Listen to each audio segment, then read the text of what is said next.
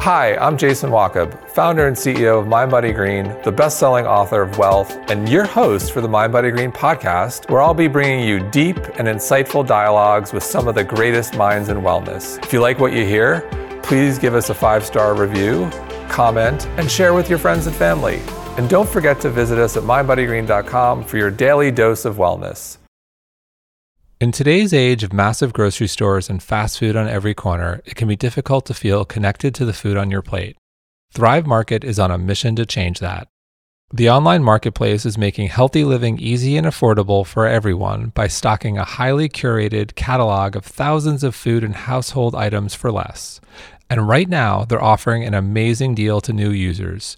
Get $60 of free organic groceries plus free shipping.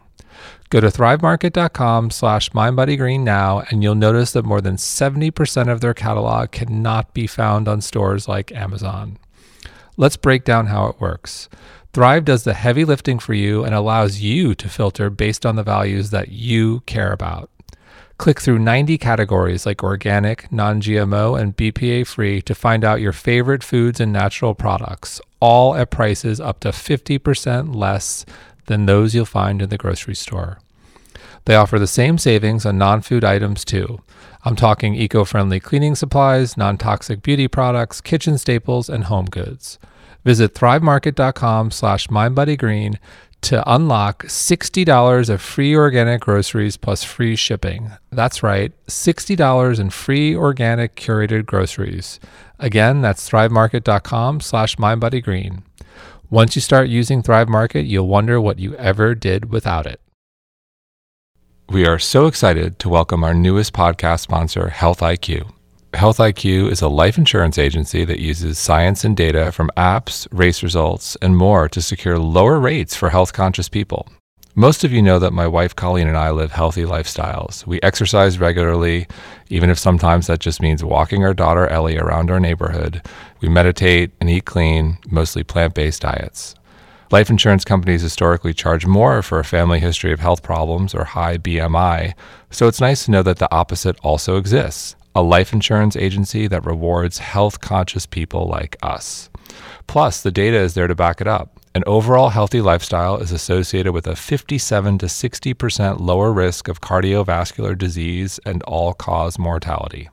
It's hard to argue with that.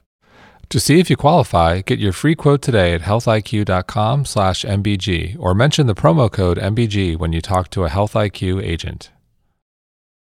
Hey everybody, I just want to take a quick moment to thank you all for listening to the podcast and to say that we want to listen to you. So if you have any questions, any dream guests, we are all ears and would love to hear from you. So ask me anything and stay tuned for the answers or your dream guests on this very podcast. Send your questions to podcast@mindbodygreen.com. That's podcast@mindbodygreen.com. And I look forward to hearing from all of you. Thanks so much. And let's go back to the podcast. Guru Jagat is the founder of the Rama Yoga Institute, the author of the best-selling book Invincible Living, and the woman who is putting Kundalini Yoga on the map. She also has an amazing class with mindbodygreen, Kundalini Yoga 101. She's a true innovator in yoga, and it is an honor to have her here today. So what's the perfect pronunciation? Well, you know, there are some that tend towards the French pronunciation of my name, because I'm so European, of course, including my mother, who does the Jagat. I'm like, Mom, you've never spoken a word of French before. Like, how did this happen? But the actual pronunciation is kind of more, they call me Juggernaut. It's a little more like Jugget, like almost like a U in so Guru English. Jagat, yeah. Guru Jagat, welcome. Thank you so much, Jason. So glad to be here. It's about time. I know. We've been do-si-doing around this. I'm so happy we made it happen. So let's go back in time. Before you were Guru Jagat, who were you? This girl growing up in the DC suburbs? Going to punk rock? Yeah, going to punk rock concerts and getting beat up by skinheads. Oh, no. I still have, what concerts were you going to? Oh, no. I don't know where you grew up, but I was actually... I grew up on Long Island, so probably very similar. There's probably very similar. I was actually talking to Noah Levine about this. You know, the whole kind of straight edge, skinhead, kind of suburban 90s basically punk rock scene, and I definitely kind of grew up in that. And we were joking because he became straight edge and I only made out with straight edge guys. Oh, wow. So we had like a moment about that. I would have guessed more like Fish, Grateful Dead. No, I liked the kind of ethos of the punk rock scene, but also I grew up in West Virginia, and so you were way west, so you weren't really DC suburbs. I got that wrong. It's kind of suburb. Though what it's town? Only an hour. It's like Long Island. Sure, it's about as far as Long Island from Manhattan. But we had we moved around a little bit on the Panhandle, but we kind of settled in a town called Shepherdstown, which is actually quite a lot of artisans, a lot of kind of bohemians. It's a really cool place. It's become kind of a major bedroom community for DC now. When I was a kid, it wasn't like Shepherdstown, that. Shepherdstown, West Virginia. And of course, we were the only Jews. Like, so what high school is that? I went to a high school called Musselman High School, okay. But then I skipped 2 grades, and so I wasn't into the high school scene, but I could see that. Yeah, it wasn't quite my scene. I tried, but it was just I wanted to I think it's probably bad if high school is your scene. I think it's hard. I think it's hard for people. The people I've met where high school was their scene, it is a bit of, there's some Arrested Development. Yeah. Yeah. So, but I was into the kind of punk rock, where punk rock met bluegrass music, which if you listen to both, the traditions of both, they're very similar rhythmic intelligences in terms of the way that the kind of the backroom kind of punk rock scene developed, and then the crossroads of that with a lot of these kind of really traditional bluegrass musicians in West Virginia. And my dad made dulcimers, and I was, I spent some time with a lot of these very deeply rooted kind of what the Coen brothers then kind of, I was very annoyed about that movie because I know the... Oh, Brother, Where Art Thou? Yeah, Oh, Brother, Where Art Thou? Because, those are my people. And even though we were kind of transplants and we were the only Jews in West Virginia, still it was like the kind of just the traditions and the amazing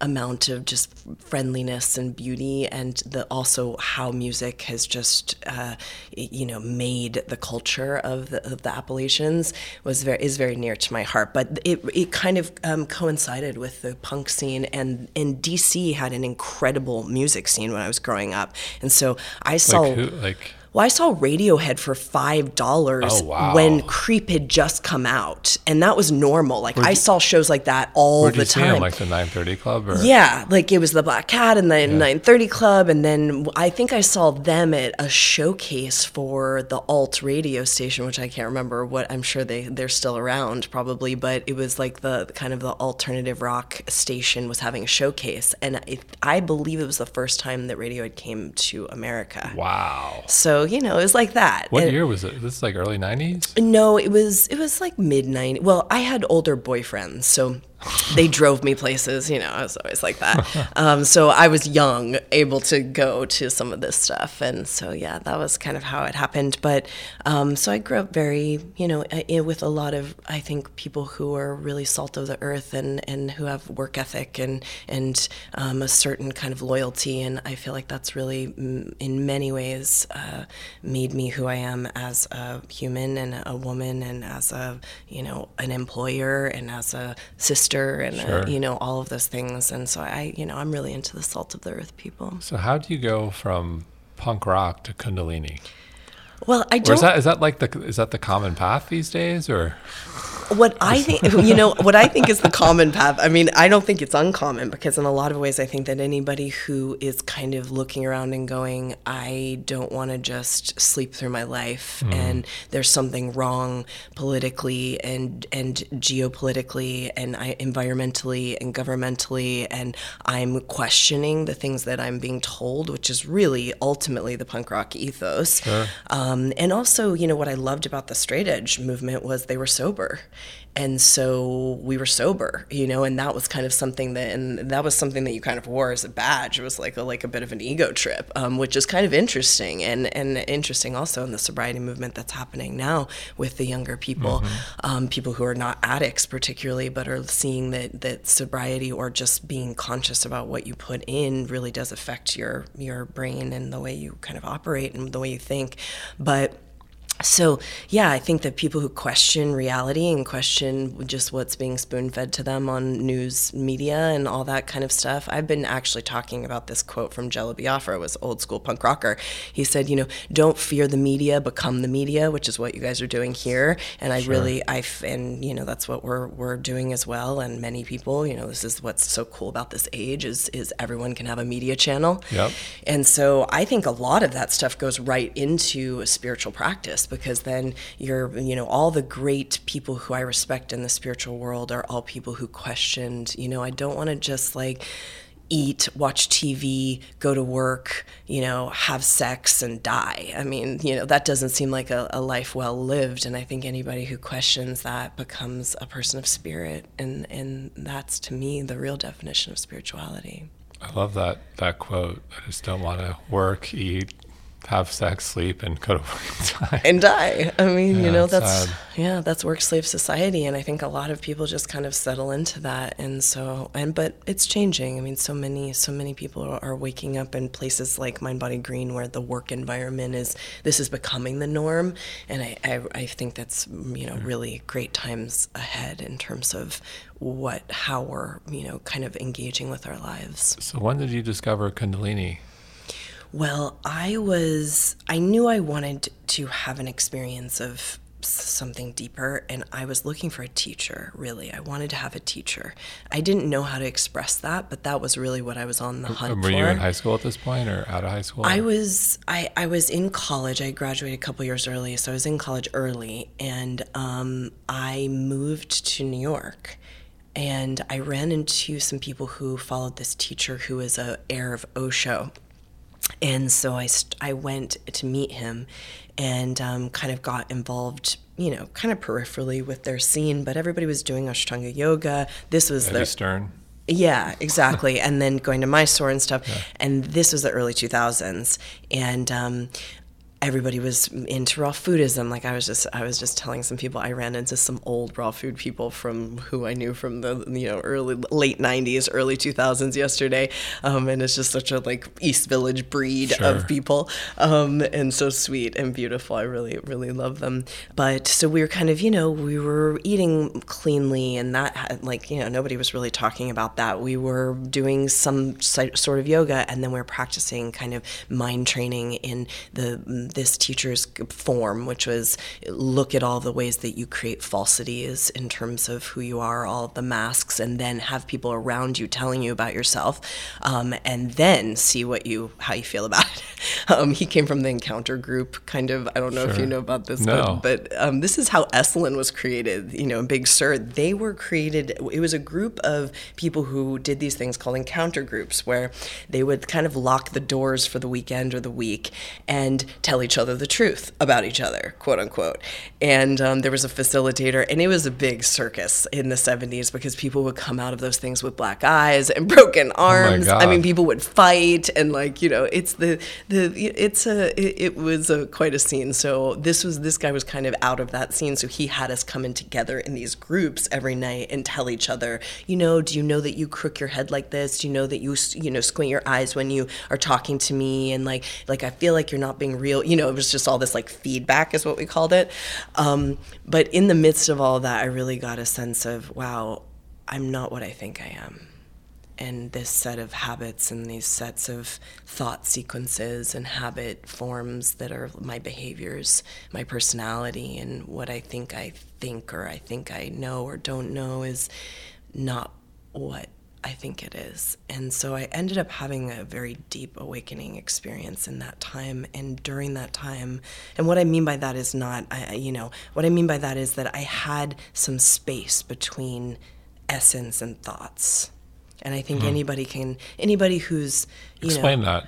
Well, I had some space between the thought form itself and the essence of who I am. It's like, what's an example? So the example was, like, instead of thinking I'm angry, I saw the chemicals of anger and watched them and didn't identify with the anger, which is what all, I mean, everybody describes this. Like a deep practice of mindfulness. Yeah. I mean, it's nothing, I don't want, like, I think making these things precious, I don't really talk about this very much, because I think making these things precious or making them, you know, there's this preciousness around it. It's like everyone who's practicing some sort of breath work or some sort of mindfulness, you're going to have those moments, even if it's a split second, you're going to have a moment where something opens and you're like, oh, wait, there's a thought form going by like a cloud. And I actually, there's space between my essence of who I am, whatever you want to call that, mm-hmm. consciousness, soul, there's lots of words, there's space between that. And in that space is what I would call infinity. And that's you know, that's what all the great spiritual seekers are, you know, in some way hunting for. Right. And so I had those early experiences, I had those in that time, and then 9/11 happened. And I wasn't in New York at the time. I was on Maui doing this spiritual work, and it was kind of a deep paradox. And by the time I got back here, there was just a lot of change in New York, and sure. It felt like a lot of people's hearts had opened in a certain way. Where were you living at the time? I lived on. At the time, I'm not sure if I lived on 10th Street. I was living in the East Village. So you were below 14th Street. Yeah, I remember when that happened, they like put barricades up. You couldn't go south of 14th. You had to prove you lived there. There was like a giant cloud that stunk over the city. It was just tough. It was real. And like everybody, you know, was having kind of post-traumatic stress syndrome, and a lot was happening. And so by the time I got back here, the atmosphere and the consciousness of the city had changed forever. And at the time I was working with this incredible neon artist who was doing an amazing production of Hermann Hesse's was Siddhartha, I guess. And we were using neon art and these like incredible puppets and so. Who's the artist? His name was Rudy. He's passed now, but he was one of the first multimedia neon artists. He was like a trailblazer in neon art in the 60s and 70s. Like he's very famous. Like Tracy Emin or exactly or like Olivia Steele. Or, all of those. You know, he was in that scene. So, and I met a girl who taught a weird kind of yoga. And she... First of all, I love that you said a weird kind of yoga. Yeah, a very weird kind of yoga. And she wore a turban. And my boyfriend at the time had said to me, like, I hear she only, like, lets her hair down for her lovers. And I was like, how did you hear that? I was like, and how did you hear that, man? And so I was like, well, I'm going to go check this girl out. If my boyfriend heard that she puts her hair down, you know, only for her lovers, I better figure out what's going on. So I went to her class, and within 20 seconds I totally had like a massive kind of what I would call opening of the top of my head, and energy started like flowing all around me, and the you know, room changed, and you know, I was in another dimension. And I had been practicing 2 hours of Ashtanga every morning and never had any experience like that. Just sore knees. Yeah, just like a ripped rotator cuff. And I was like, okay. So I started to, I pretty much got into it right away, because I had been looking for something that was going to have to open up a space like that quickly. That was my biggest thing about it. And it was even before, you know, the social media that we know, and the acceleration of time, space, and the technological age. But I knew that there was something about the quickness of Kundalini Yoga that I was really fascinated by, how quickly it works, how quickly it changes your perception and your brain chemistry and your blood chemistry and your glandular secretions. And I couldn't put words to that at that time, but so I think I was 21. I might have just turned 22. And I went out. Yogi Bhajan was alive for 2 years, kind of right, his last 2 years of his life, right when I kind of How do you go from that to meeting Yogi Bhajan? Well, I went out to his ashram in New Mexico. So was that like, did you go from that class, like I'm getting on a plane? I went to class, I started practicing every single day. Wow. I wanted to get stronger. And I knew I had done all this Western. I ran and I went to the gym, and I was, you know, and I wanted to figure out how to strengthen myself, because when I did Kundalini Yoga for the first time, and I think a lot of people have this experience, they're like, I'm strong and I bench press and I run 10 miles. And then you do Kundalini Yoga and it's dealing with your nervous system. Sure. And it's like, whoa, I'm so weak. And so, and your breath. And so I wanted to get stronger. So I took a Kriya and I did it every single day for 90 days leading up to going to the ashram in New Mexico over summer Maybe solstice. Explain briefly what a Kriya is to people who don't know. Well, the word means to change, but it means a set of sequence sure. of exercises. And so I took the same one, and I it was the one that like really kicked my ass. And I was like, I'm going to do this every day. I had a lot of leg lifts and a lot of abdominal work, but it was more, you know, that balancing of my chakra system. Yep.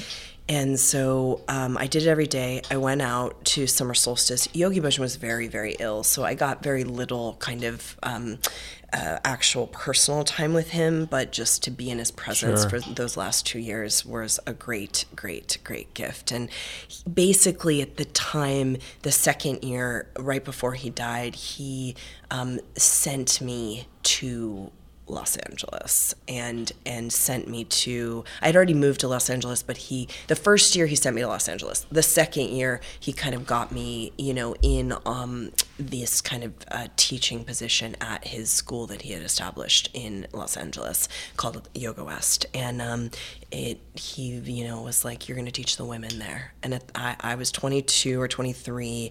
I, you know, my mom is an intense woman.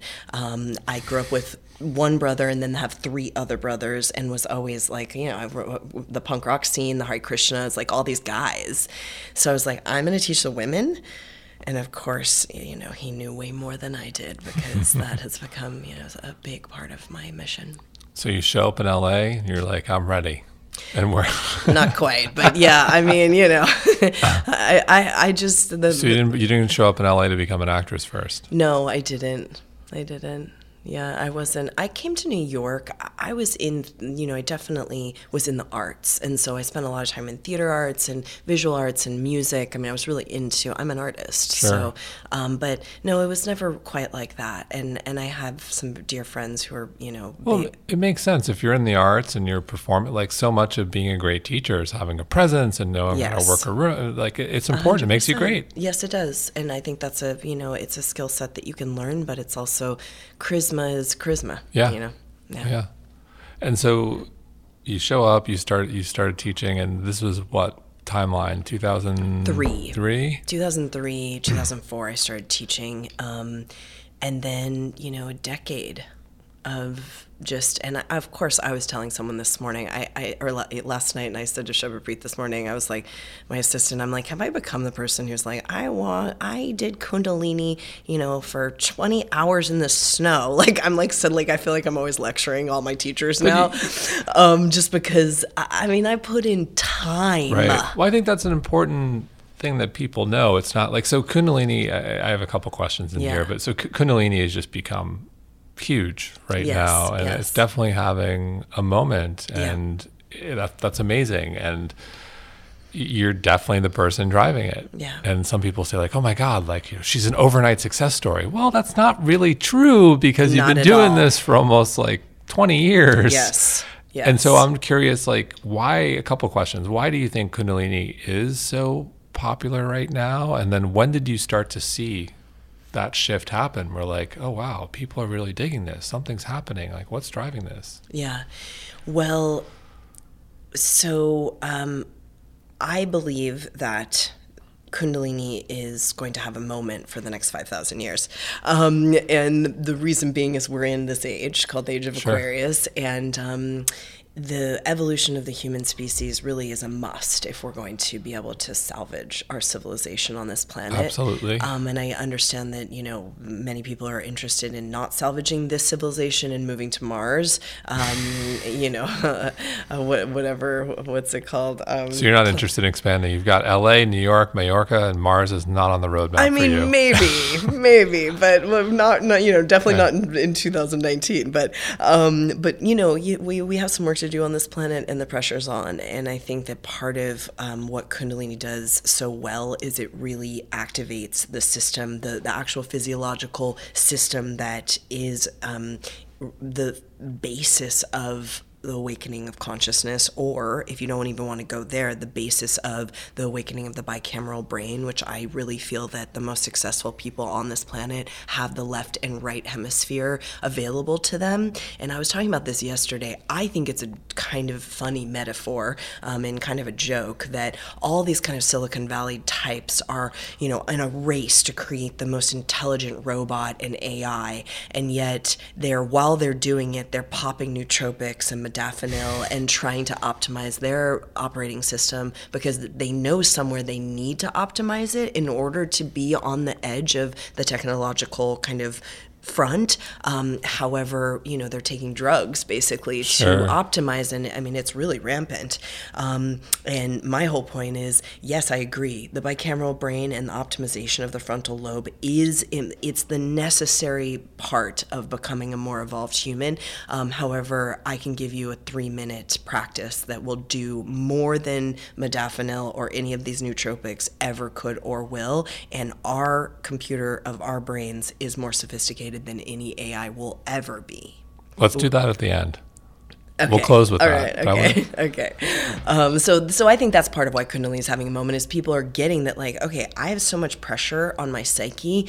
I am either going to go get hopelessly depressed or anxious, or the insomnia is going to, you know, or all these kind of modern maladies, or I'm going to get sharper and I'm going to get clearer and I'm going to find a way to optimize my system, which is obviously the mind-body-green contingency. These, you know, we're interested in that kind of journey. So I think that's, you know, the big reason why Kundalini is having a moment. So how much do you think breath work has to do with it, and what you just talked about with the brain? Then also, how much do you think has to do with the growth of yoga and maybe not the depth that people want? Yeah.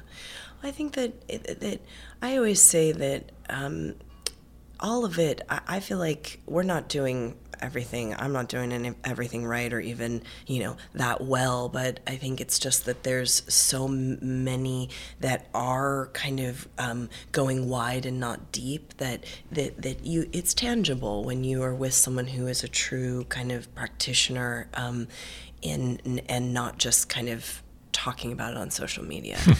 I mean, just to be you open direct. A can of worms. Like, how do you feel about the, you know, we're in the age of Instagram where it's handstands and bikinis on the beach, and okay, nothing wrong with that, but it seems like one could say there are potentially problems with that.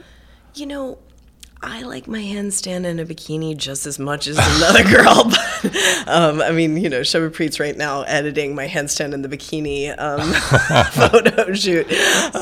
No, I don't have any problem with people expressing themselves. I think it's beautiful, and I think the human form is beautiful. And I think asana is really a metaphor for being flexible in the mind, being agile in the mind. That's what the great yogis, that's what they were creating, is this is a system in a biochemical and biological and energetic form that will create flexibility of the mind and flexibility of all the systems of the body, which is not just the physical body. And so I think asana and all of that is beautiful. However, we've just, you know, we're Westerners and we just lose our way. It's like Osho said, okay, everybody, like, just have as much sex as you can have, because you're so obsessed with sex as a Westerner that, like, everybody just have sex. And that's not really a lot of people basically got stuck on the sex. and his point was like, no, I just want you to have enough sex so that you can stop obsessively thinking about sex, you know? And the same thing with asana. It's like, well, the handstand in whatever you want to wear, the handstand is it's a metaphor for, can you look at something differently? Can you move your mind in a way that you can see something from a different perspective? And I think if we don't lose sight of that, then it becomes a tool just like anything else. But I mean, everybody's running around trying to get through the day ultimately. And I think you've seen it and I've seen it. All these people who are kind of influencers and who have whatever they do, these photos, and this is part of the kind of machine that they've created. A lot of them they're crumbling under the stress. Sure. Where I was going, let me rephrase. So to me, the handstand in the bikini on the beach isn't as much about that. It's this idea of perfection, which I think lends itself to Instagram. It's the perfect photo and the perfect this. And okay, Instagram's changing their feed. It's going to be about stories and live now, which isn't perfection, which I think is a good thing. But it's this idea, I think, of perfection, and it's tough out there with devices and social media. And there is some of, my point of view is, Instagram has been great for yoga in a lot of ways, but it also has like put on this idea of perfection in yoga, and my theory is Kundalini isn't necessarily really about that, and so it's a lot of people are, you know, that's the gateway. It is to yoga, and then they sort of go like Kundalini. I feel something. This isn't about that. It's about something else, and that's more appealing. No, I think it definitely works for us in a lot of ways, because like just as anything, we have a saturation around those images. I feel like now it's just becoming like, oh, it's another like really hot girl in a yoga pose, and you know, and because of that, when you see something with more kind of depth and realness, I think that it actually works for us in many ways. And we're actually launching, I'll give a little sneak peek, we're launching a very cool campaign, the Rama campaign this year, that is all about kind of making fun of that aspect of the wellness scene, and in really all of the aesthetics of the wellness scene, which I think have become like anemic and pastel and very kind of basic, and it's just boring. It's been a cliche. It's super cliche consciousness. So we're going to launch into a whole like, you know, how kind of juicy and, you know, wrong and imperfect and like that can we get, you know, and that's really my exploration, because I think that is people are relieved. Sure. People are relieved. And I hear that all the time. People are like, I just was so happy that you told a joke, or that you didn't, you know, or that you, the whole thing. And so I think that's also just like the relief of realness is, you know, across the board, whatever industry you're in, just like. And, you know, you did that deep, which leads me to breath work. Yes. And breath work is a key component of Kundalini. And then as breath work by itself is, I would say, having a moment. Yes, maybe 5,000-year moment, yes, big moments in time, or nothing. But why is that? Why do you think? I think that, and I talk about this all the time, if you want to have any kind of command over your life, if you don't have command over the breath, you cannot have command over the life. That's the bottom line.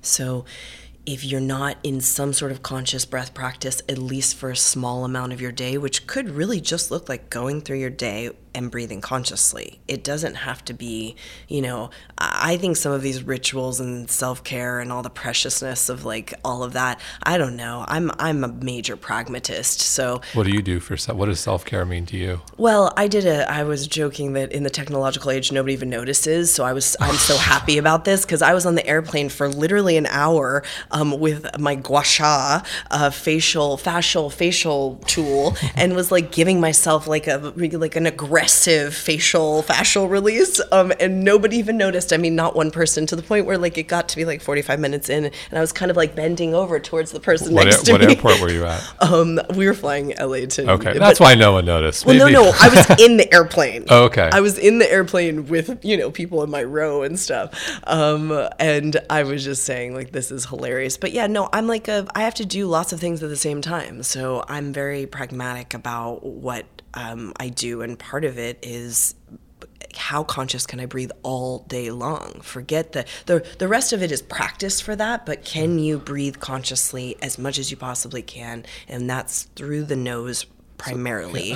So I know I said we'll do this 3-minute exercise later, but is there something just really simple that anyone can do? Yeah. Find an example. Well, one thing that anyone can do, and it's particularly good for any kind of compulsivity. So if you're reaching for something you don't want to, you know, we're in the new year. So if you're reaching for something you don't want to eat, or if you're thinking something you don't want to think, or if you're doing something you don't want to do, I mean, that's part of the thing is like everybody wants to do better, and then we fall short. And in that in between, how we deal with the kind of discrepancy, that cognitive dissonance, I think is real spiritual practice.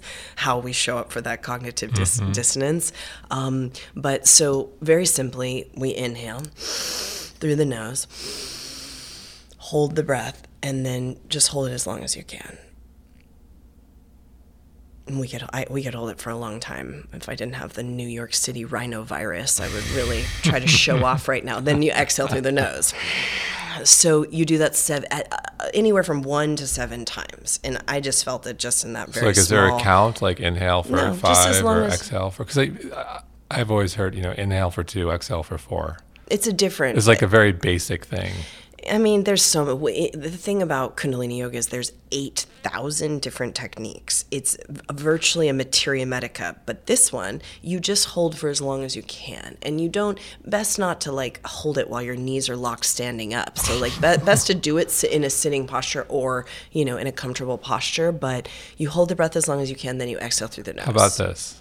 I have a situation which I think a lot of people can relate to. They're in line for coffee or tea and it's just one of those mornings.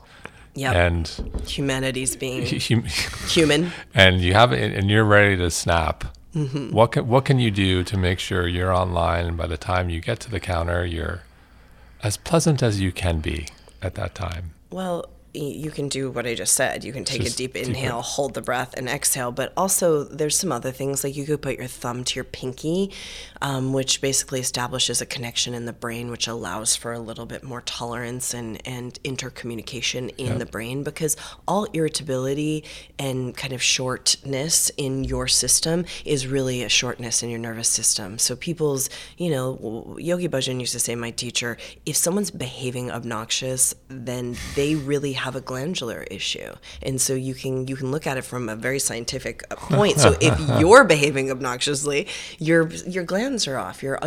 Something's off. And so if you give yourself a couple deep breaths and you can put the thumb on the pinky, that's an easy way to kind of regulate the neurological sequences. But I've been saying this and I think it's really true. It's like we're given this sophisticated body and then we're barely given what they give you for putting together like a really complicated IKEA furniture piece. It's like you get like that little like and then you get like one sheet of paper with like an arrow and something in Swedish.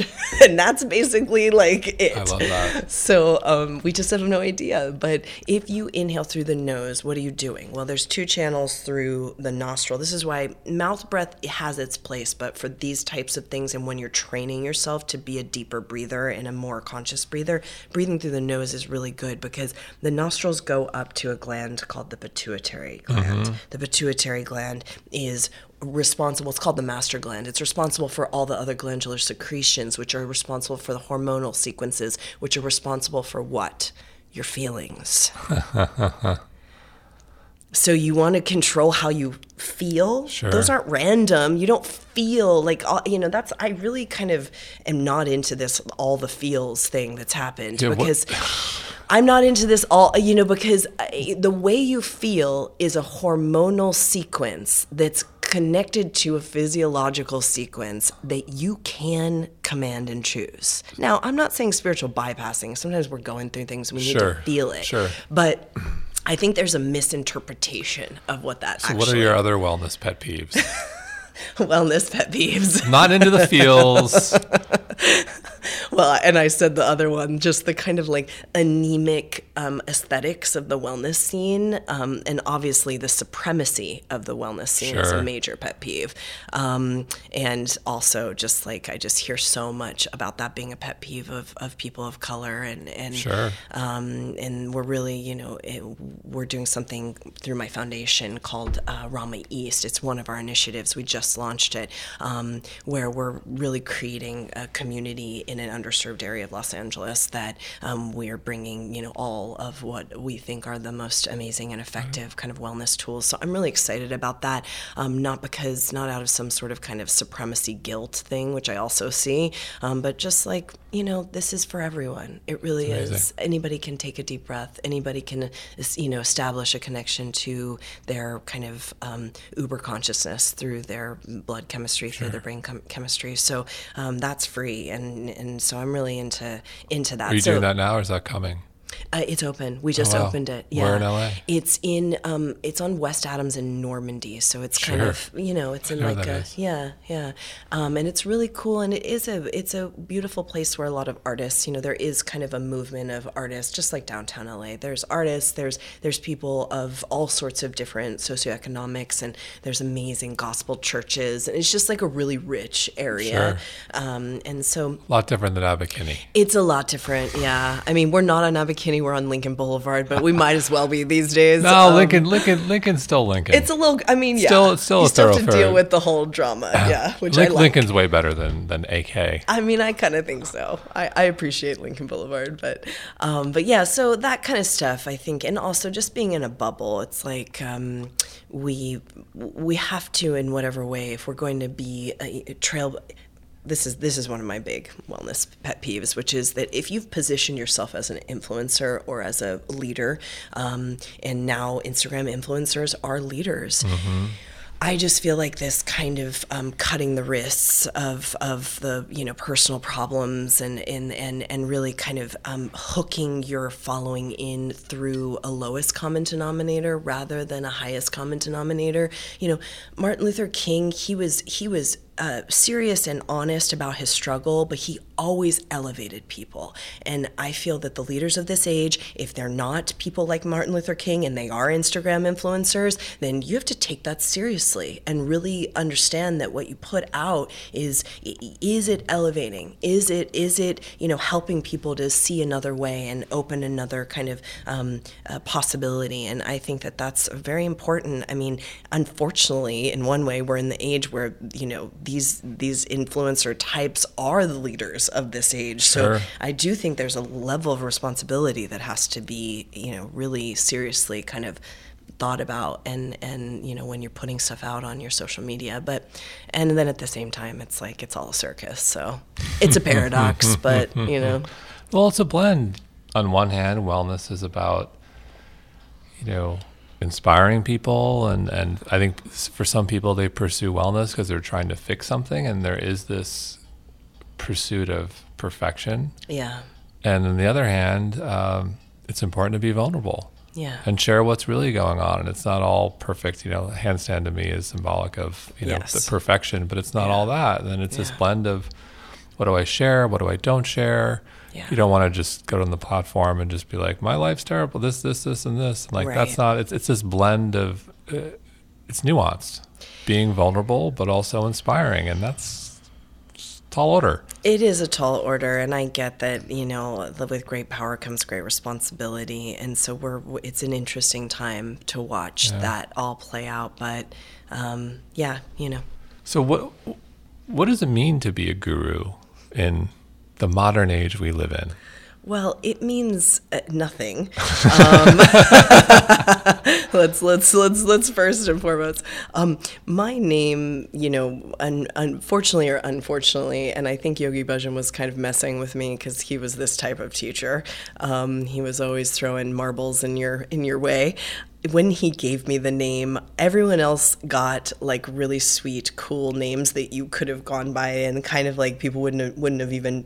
Sure. Quite known. They may have thought you had hippie parents, but then it like came, you know, he sent me the letter, and at the time it was through snail mail, and he was still alive, and he sent me the letter, and it was like Guru Jagat, and I was like, oh no. And I was joking about this. Why do you give me like Siri? Yeah, like exactly. Why can't I be something cute? And like, and I was joking about this last night that when I got it, I was like, well, I'm never gonna have a boyfriend again. That's over. So, and I was like 21, and so. But in this age that we're in, you know, you can look up every great spiritual teacher who's been alive in the 20th century on YouTube. Most of them have videos on YouTube.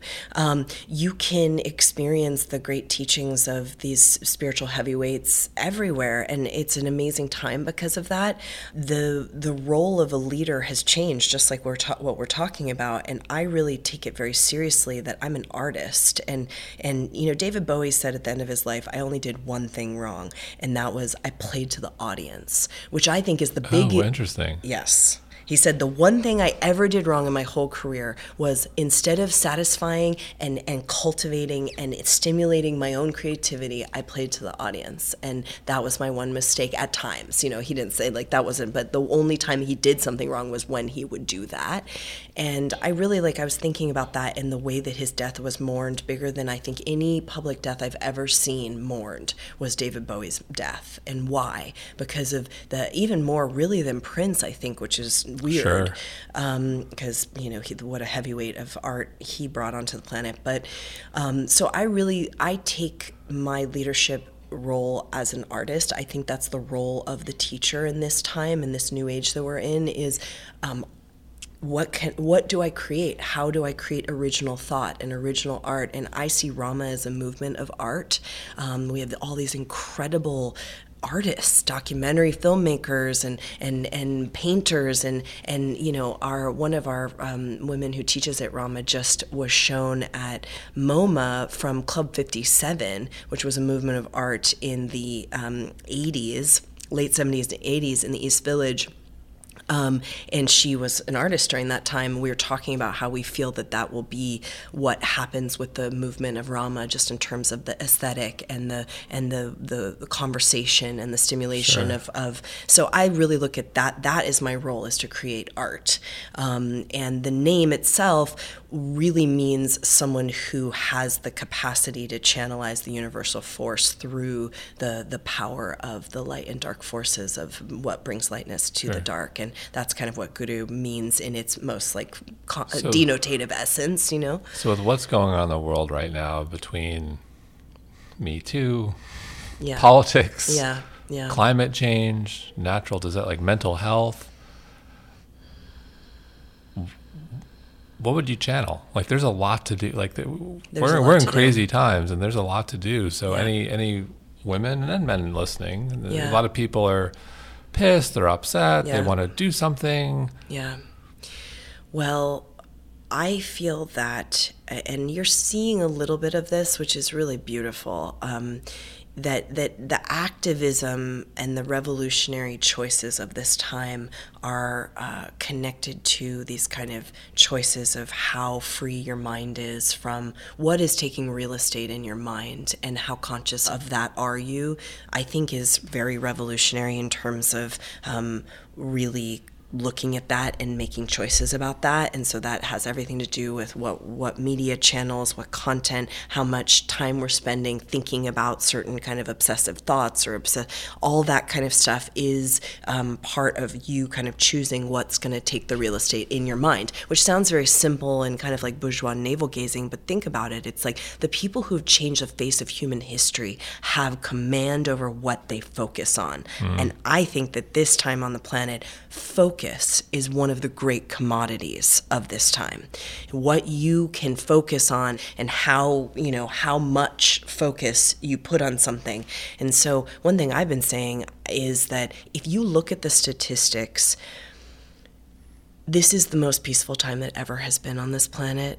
This is there are more kind of acts of kindness. Homicides are down. Gun violence is actually down. If you look at the statistics, and so it's my opinion that there are many places that make a lot of money on your fear and on your willingness to feel bad about yourself. Sure. And so I think that just to set that, and then it's called Twitter.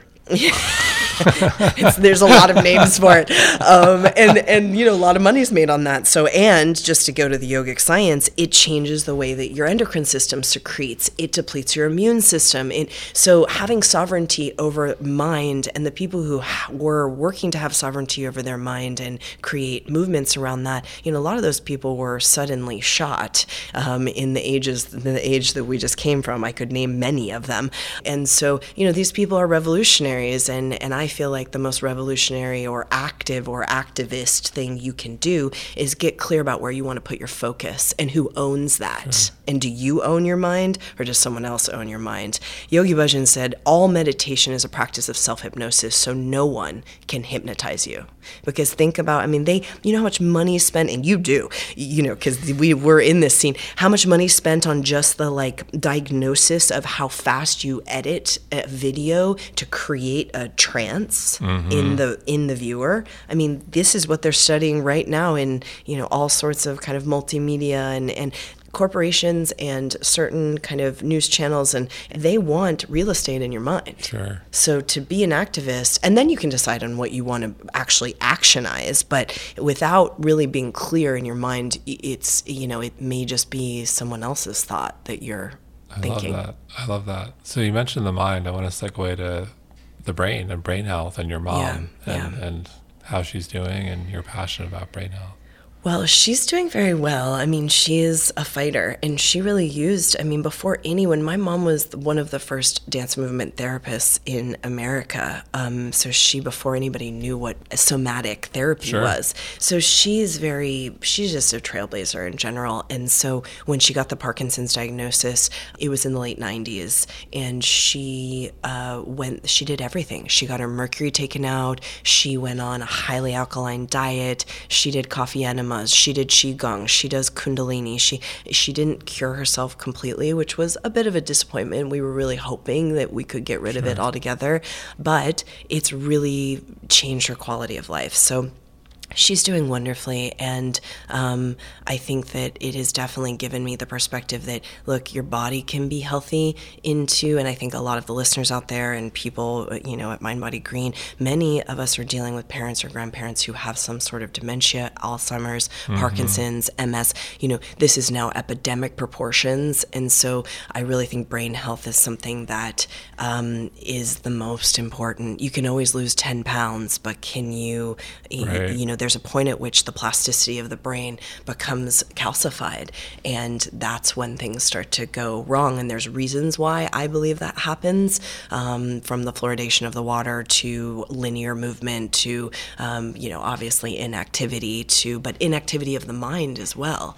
And the Western science is coming out to prove a lot of what we've known in yogic science the past 7,000 years. So I'm really excited. I think that, and part of my great vision is Rama University and the, you know, creating actually a collegiate experience where we're doing a lot of hardcore research around the mind and sound and movement and consciousness, and that's my north. That's my, what do they call it? The North Star. Yeah. Some of the science around nutrition and brain health is really fascinating. It is. Dale Bredesen just did something on Alzheimer's. He thinks it's a whole protocol, and people like Terry Walls, Mark Hyman's doing a big thing on brain health. Like, the science is catching up. And yes, it is. Really interesting and exciting. It is. And so Kundalini, you mentioned, it's one of the things your mom practiced for healing, and a lot of people come to Kundalini for healing, and a lot of people come from addiction. It's just this great tool.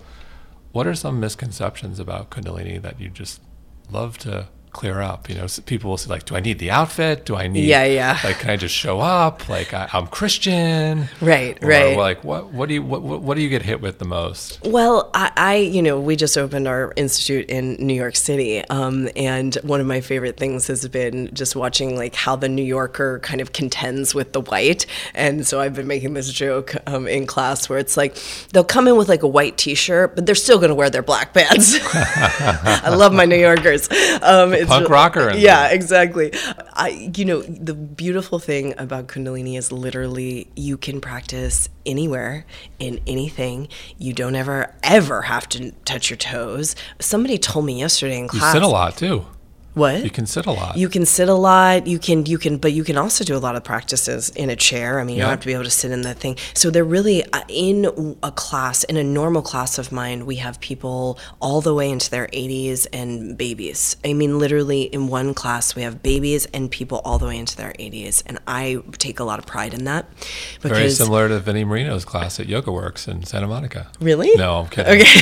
His class is like, you show up, it's like a casting call, the shirts come off. That's what I thought. They're doing handstand. Yeah. It's a great class. I love it. It's amazing, but it's a whole different vibe. It's like if you don't bring it, like you're gonna, which is awesome. No, it's a whole amazing different side of yoga. But no, with Kundalini, you know, it's a family affair. People bring their kids. It's, you know, it's really at Rama. That's the vibe, and you can come as you are. You leave. I always say, come as you are, leave more as you are. That's kind of my quote.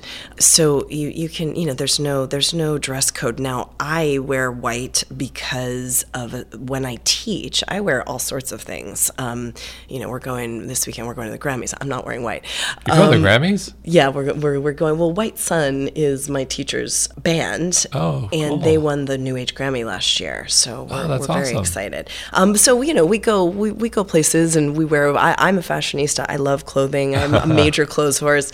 I have amazing vintage collection of all sorts of amazing designers. It's like one of my crown jewels. But when I teach, I wear white because it's very helpful for me to kind of hold a certain space. Sure. And then I cover my head because again, it's like, it's grounding this kind of force.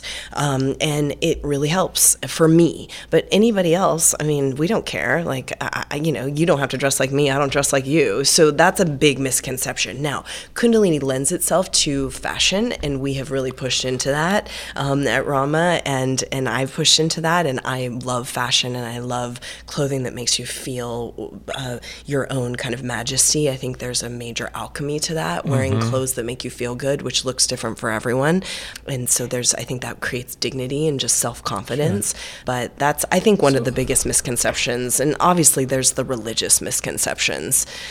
We're scientific, we're secular, I'm very non-religious. I'm mystic, but I'm into mysticism, but I'm very non-religious, and I've had where Yoga West is in Los Angeles is a very Jewish neighborhood, a lot of Orthodox and Hasidic, and many people from all sorts of religions would come and practice because it resonates, they just want to feel better. Sure. I mean, everybody's like trying to figure out a way to feel better. That's the deal. So I think that's another misconception is around like, oh, is this religious and whatever. I try to be very clear that there's no religion, except Yogi Bhajan was a Sikh, but his mother was a Hindu. So I mean, again, even that, and he himself said over and over again, like, I'm the most non-religious person you'll ever meet. Why? Because the religions that have put God outside of us, those have basically ruined the civilization, and he was very outspoken about that. Amen to that. Amen. And what I love in your book, Invincible Living, which everyone has to go pick up, it's very approachable, and you talk about breath work and easy techniques. So anyone who's like, okay, like this sounds interesting, I'm in. Definitely go pick up Invincible Living. Yeah, thank you. So it seems like you kind of got it all together, but what keeps you up at night, and what has you excited in the morning? What worries you? Yeah, well, and I know you know this. I mean, I recently have had, I've never had this before, but, well, a little bit in the early days of the first Rama in Venice. But recently, because we're growing, I definitely have had the like, okay, and I'm going to sleep and the mantras are playing and everything's good.